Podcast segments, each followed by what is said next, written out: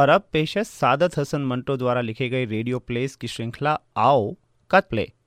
आओ अखबार पढ़ें।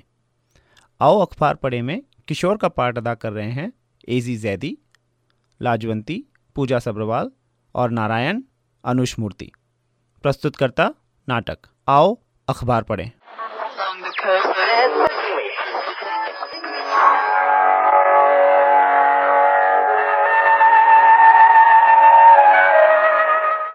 अखबार पढ़ें। क्या कहा? कह रही हूँ आओ अखबार पढ़ें।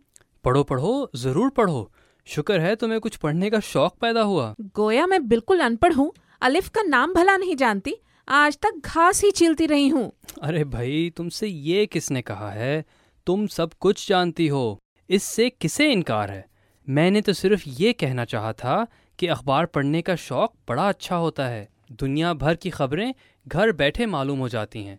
अभी तुमने अखबार पढ़ने का इरादा ज़ाहिर किया तो मुझे बड़ी खुशी हुई। जाने भी दो। क्यों झूठ बोलते हो? तुम्हें खुशी हुई।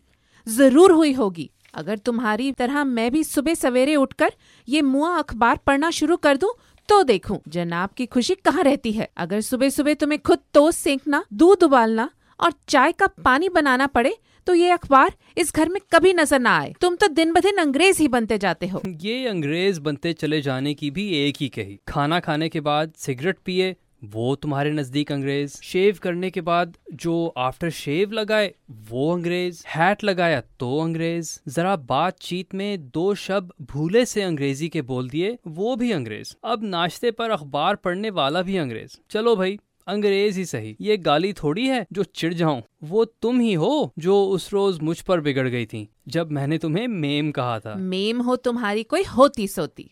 मैं क्यों मेम बनूं? ये मुई लाल मुँह वाली बंदरिया तुम्हें पसंद हो तो मुझसे ब्याह करने की क्या ज़रूरत आन पड़ी थी? किसी ने तुमको मजबूर थोड़ी किया था।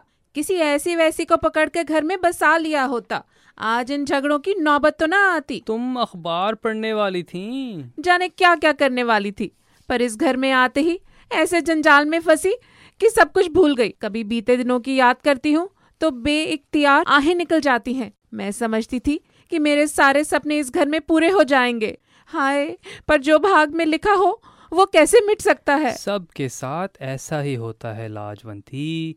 शुरू शुरू में ज़िंदगी बड़ी अच्छी मालूम होती है, लेकिन जब बाल बच्चे पैदा हो जाते हैं और जब दूसरे दुख, दर्द शुरू हो जाते हैं तो एक थकावट महसूस होती है पर ये तो हमारे जीवन का एक रंग है।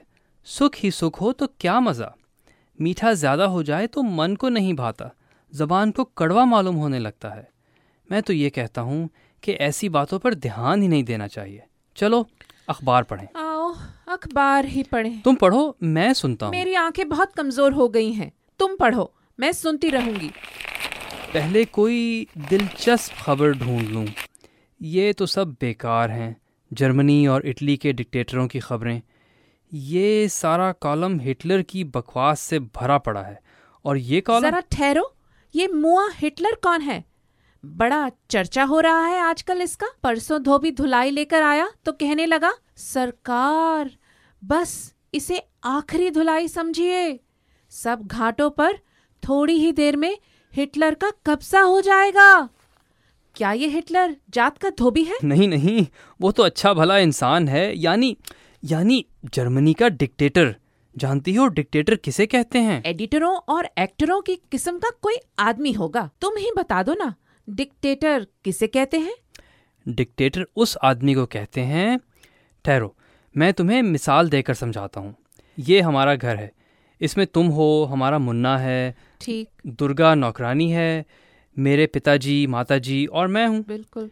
ये सब लोग मुझे बड़ा समझते हैं इसलिए कि घर का इंतज़ाम मैं करता हूँ पर मैं सबकी राय लेकर काम करता हूँ। अब अगर कल से मैं इस घर में सिर्फ़ अपना ही हुक्म चलाना शुरू कर दूँ और सबसे अपना कहा मनवाना शुरू कर दूँ तो मैं वो ना रहूँगा जो पहले था। ठीक है ना? ठीक है। बस यूँ समझ लो कि मैं डिक्टेटर बन जाऊँगा और जब मैं डिक्टेटर बन जाऊँगा तो मुझे इस बात का अधिकार होगा कि आलू को टमाटर कहना शुरू कर दूँ। टमाटर को घड़ियाँ और घड़ियों को दवातें कहने लगूं। सुबह का नाश्ता रात के 12 बजे हो। डिनर सुबह को खाया जाए। लंच रात को हो। चाय में सिकंज बीन मिलाकर पी जाए। सालन पहले खाया जाए और रोटी बाद बस बहुत हो चुका। क्या पागल खानों में ताले लग चुके हैं? क्या पागल खानों में अब कोई जगह नहीं? अब क्या लोगों ने इन तमाम डिक्टेटरों को पागल खाने पहुंचवा दिया है? अरे बावली डिक्टेटर बहुत बड़ा आदमी होता है। बहुत बड़ा आदमी। वो दिन कहे तो दिन, रात कहे तो रात। प्रजा को उसकी हर बात मानना पड़ती है। मैंने घर की मिसाल इसीलिए दी थी कि तुम जल्दी समझ जाओ और मैं अब समझ गई हूँ। ये अखबार पढ़ पढ़ के अब तुम भी घर में हिटलर बनना चाहते हो। पर मुझसे सुन लो, तुम्हारी डिक्टेटरी यहाँ ना चल सकेगी। जिस दिन तुमने आलुओं को टमाटर कहा और टमाटर में कूक भरना शुरू की तो मैं अपने मुन्ने को लेकर यहाँ से चल दूँगी। मुझसे ये पागलपन ना देखा जाएगा। लाजवंती तुमने ये कैसे सोच लिया कि मैं इस घर में डिक्टेटर बन सकता हूँ? इस जर्मनी का हिटलर तो सिर्फ़ तुम ही हो। मैं तो जी हजूरी हूँ। आँखें बंद करके सब हुक्म मानता रहता हूँ। सब हुक्म मानते रहते हो। तुमने कहा और मैंने मान लिया। शादी के दो दिन बाद जब मैंने तुमसे कहा था कि नाथ मैं तुमसे इल्तजा करती हूँ यह सिगरेट पीना छोड़ दो। तो याद है तुमने मुझसे क्या कहा था? लाज प्यारी तुम मुझे हुक्म दे सकती हो। ये इल्तजा कैसी? सिगरेट तो क्या मैं तुम्हारी खातिर अपनी अज़ीज़ से अज़ीज़ चीज़ भी छोड़ सकता हूँ? पर इस वक्त तुम्हारे मुँह से धुएँ के ये जो बादल उड़ रहे हैं, क्या बताते हैं? हमारी शादी को चार बरस गुजर चुके हैं। जरा हिसाब करके बताओ, अब तक तुम कितने सिगरेट पी चुके हो? सिगरेट की क्या बात करती हो लाज? पिया पिया, ना पिया ना पिया। तुम तो मामूली से मामूली बात ही ले बैठती हो। सिगरेट पीना मामूली बात हुई तो कभी कभी विस्की और बियर पीने में क्या हर्ज है? उन मुई एक्ट्रेसों के यहाँ जाने में क्या मुजायका है? ब्रिज और रेस खेलने से क्या होता है? बाहर ही बाहर दोस्तों के साथ गुलछर्रे उड़ाने से क्या बिगड़ता है? कुछ भी नहीं। बस बेचारी स्त्री घर में पड़ी घुलती रहती है। इससे ज़्यादा और हो भी क्या सकता है? जाने दो। अब मुझसे इन मामूली बातों की फहरिस्त ना बनवाओ। चलो अब अखबार पढ़ो। हाँ अब अखबार पढ़ना ही पड़ेगा। अगर जी नहीं चाहता तो मत पढ़ो। नहीं नहीं जी क्यों नहीं चाहता? अभी पढ़ते हैं। मैं ये सोच रहा था कि तुम्हें मुझसे बिल्कुल प्रेम नहीं है। तुम्हारे लिए मैंने हमसायों से लड़ाई मोल ली अपने रिश्तेदारों को छोड़ा आप गुलामी का तौक पहन लिया मोटर बेचती कि तुम्हारी चूड़ियाँ बन जाएँ। सर्दियों में मैं हमेशा हिंदुस्तानी दवा खाने का बना हुआ हलवा खाया करता था, पर इस साल मैंने वो भी नहीं लिया कि तुम अपनी सहेलियों की दावत कर सको। मैंने इतनी कुर्बानियाँ की, पर तुम्हारा प्रेम, वो प्रेम जो मर्द के दिल की गज़ा है, अभी तक मुझे नहीं मिला। परमात्मा के लिए मुझे आज ये तो बता दो, मैं तुम्हारा प्रेम किस कीमत पर खरीद सकता हूँ? ये, ये कौन बोला? ये किसकी आवाज़ है? आज की ताज़ा खबर एक आने में एक आने में। मैं हैरान हो गया था कि एक आने में तुम्हारा प्रेम कैसे मिल सकता है। मिल सकता है? लाओ एक आना। क्या करोगी? अखबार खरीदूँगी। जरा गर्मा गर्म खबरें पढ़ेंगे। जल्दी निकालो एक आना। कहीं वह चला ना जाए। आ, ये लो। अरे ओ छोकरे जरा ठहरियो।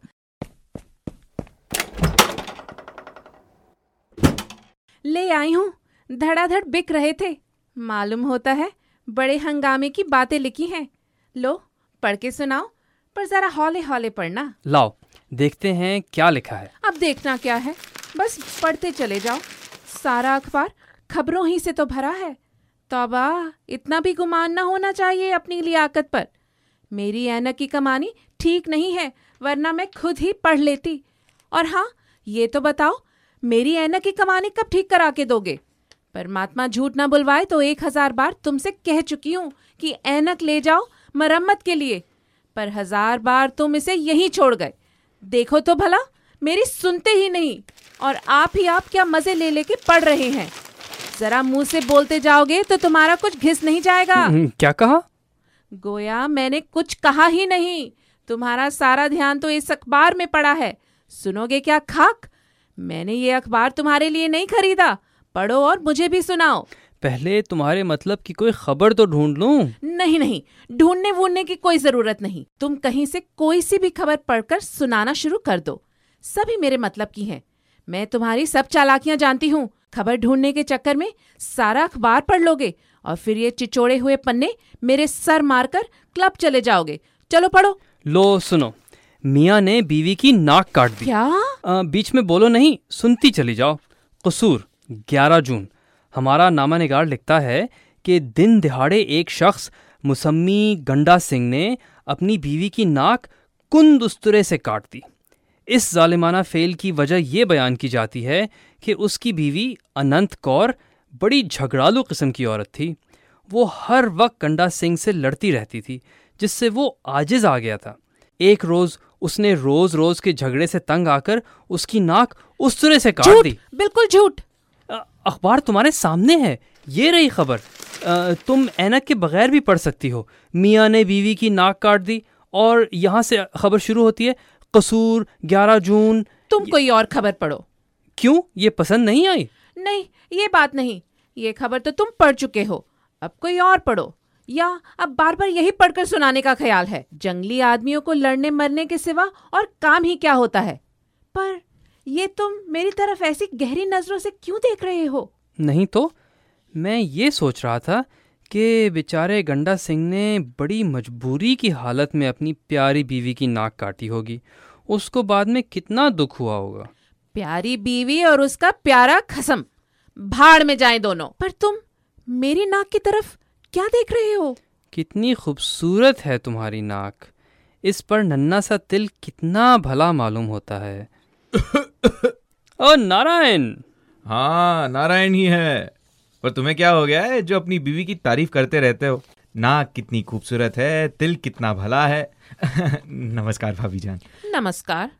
आप उकताती नहीं? इसके मुँह से हर रोज अपनी तारीफ़ सुनते सुनते तारीफ़ काहे की? वो तो जी छोड़िए। मैं सब जानता हूँ।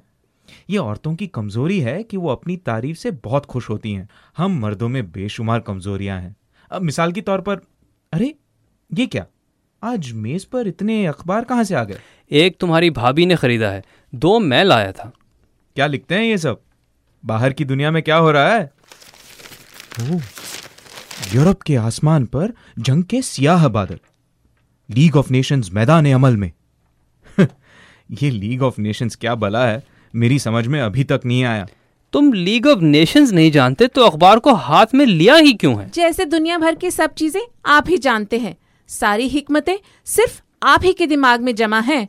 भला बताइए तो लीग ऑफ़ नेशंस किसे कहते हैं? लीग ऑफ़ नेशंस को यानी कौमों की जमीयत को।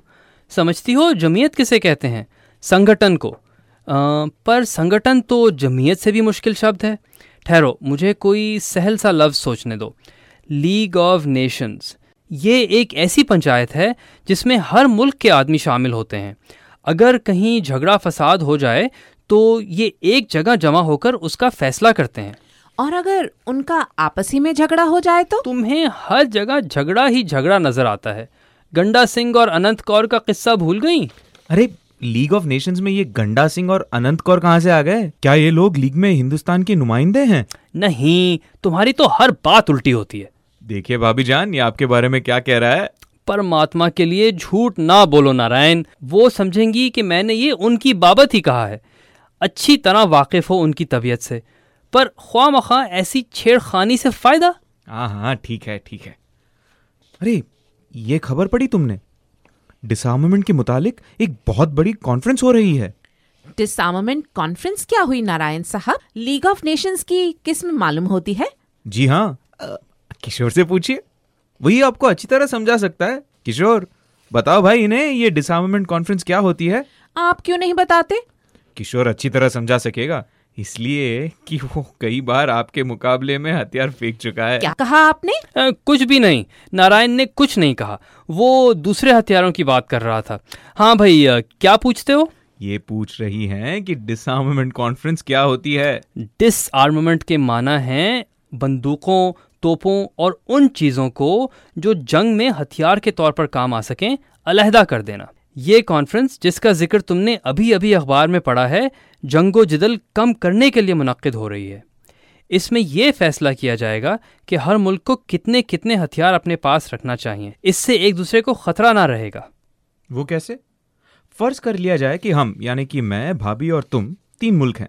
अलग अलग लेकिन हमारी सरहदें आपस में मिलती हैं। अब भाभी जान के पास लोहे का एक क्रोशिया है और तुम्हें डर है कि किसी रोज मुन्ने का बिब बुनते बुनते अगर ये बिगड़ गई तो वो क्रोशिया तुम्हारे पेट में भोंक देगी। इन हालात में फैसला क्या होगा? तहदीद असलाह, यानी हथियार रोक कॉन्फ्रेंस बैठेगी और इस पर सोच विचार किया जाएगा। फैसला मेरे ख्याल में यही होगा कि मुझे बाज़ार से एक छड़ी ख़रीद लेने की इजाज़त मिल जाएगी, ताकि मैं इसे रोक के तौर पर इस्तेमाल कर सकूँ। इसमें आप लोगों को भी कोई एतराज़ ना होगा। एतराज़ क्यों ना होगा? तुम छड़ी खरीद लो और मेरे पास निगोड़ा क्रोशिया ही रहे। तुम जब चाहो, मुझे उस छड़ी से धुन डालो और मैं अकेला क्रोशिया लिए तुम्हारा मुँह देखती रहूँ और पिटती जाऊँ। ना बाबा, मैं भी ये कॉन्फ्रेंस बिठाऊँगी और उसमें इस बात का फैसला कराऊँगी कि मुझे अपनी हिफाजत के लिए वो चाकू जिससे तरकारियाँ काटी जाती हैं, अपने पास रखने की इजाज़त दी जाए। ताकि ये अपनी छड़ी का इस्तेमाल न कर सके। लड़ाई की रोक के लिए कॉन्फ्रेंस मेरा साथ देगी। क्या मैं गलत कह रही हूँ? नहीं नहीं, आप बिल्कुल ठीक कह रही हैं। मगर मेरे लिए खतरा पैदा हो जाएगा। अब यही देखिए ना कि अगर आप दोनों के बीच झगड़ा शुरू हो गया और क्रोशिया, तरकारी काटने वाले चाकू और छड़ी का इस्तेमाल किया गया तो मैं अपनी जान कैसे बचाऊँगा? क्या पता मैं बिना वजह जख्मी हो जाऊँ? सो मैं फ़ौरन ही कॉन्फ्रेंस से दरख्वास्त करूँगा कि एक नया समझौता किया जाए। और मुझे उम्मीद है, फैसला ये होगा कि मैं अपने बचाव के लिए कोई चीज़ मिसाल के तौर पर वो शिकारी चाकू जो मैंने चंद रोज पहले मीरठ से मंगवाया था, अपनी जेब में रखा करूँ। इससे ये होगा कि हमें एक दूसरे से किसी किस्म का खतरा नहीं रहेगा। शिकारी चाकू? बाप रे! नहीं नहीं, नारायण, ये नहीं चलेगा। क्या पता कि हँसी हँसी में तुम्हारा शिकारी चाकू मेरा ही शिकार कर दे? मुझे अपनी हिफाजत के लिए एक छोटा सा पिस्तौल खरीदना ही पड़ेगा। ख्वाह, एक महीने की सारी तनख्वाह इसी में ना चली जाए। ये पिस्तौल दगे ना दगे, पर तुम्हें अपना शिकारी चाकू निकालते वक्त इसका डर तो रहेगा? पिस्तौल? यानी आप जब चाहे मुझे गोली का निशाना बना दें। ना बाबा, ये नहीं हो सकता। आपके पास छड़ी भी हो और गोलियों वाला पिस्तौल भी। जो ही मुझे पता चलेगा कि आप पिस्तौल ले आए हैं तो मैं भी अपनी हिफाजत के लिए एक राइफल खरीद लूँगी। तो ज़ाहिर है मुझे एक मशीन गन लेना पड़ेगी। तो मैं वो जहरीली गैस मंगवा लूँगी जो हाल ही में दुश्मनों को मारने के लिए बनाई गई है। बस बस मैं दो बम ले आऊँगा। तब इस घर में बिल्कुल अमन कायम हो जाएगा। लड़ाई का बिल्कुल अंदेशा न रहेगा। सुख और चैन इस घर की बलाएँ लेंगे। न रहेगा बास और न बजेगी बांसुरी। सब ठीक हो जाएगा। सब ठीक हो जाएगा? हाँ सब ठीक हो जाएगा।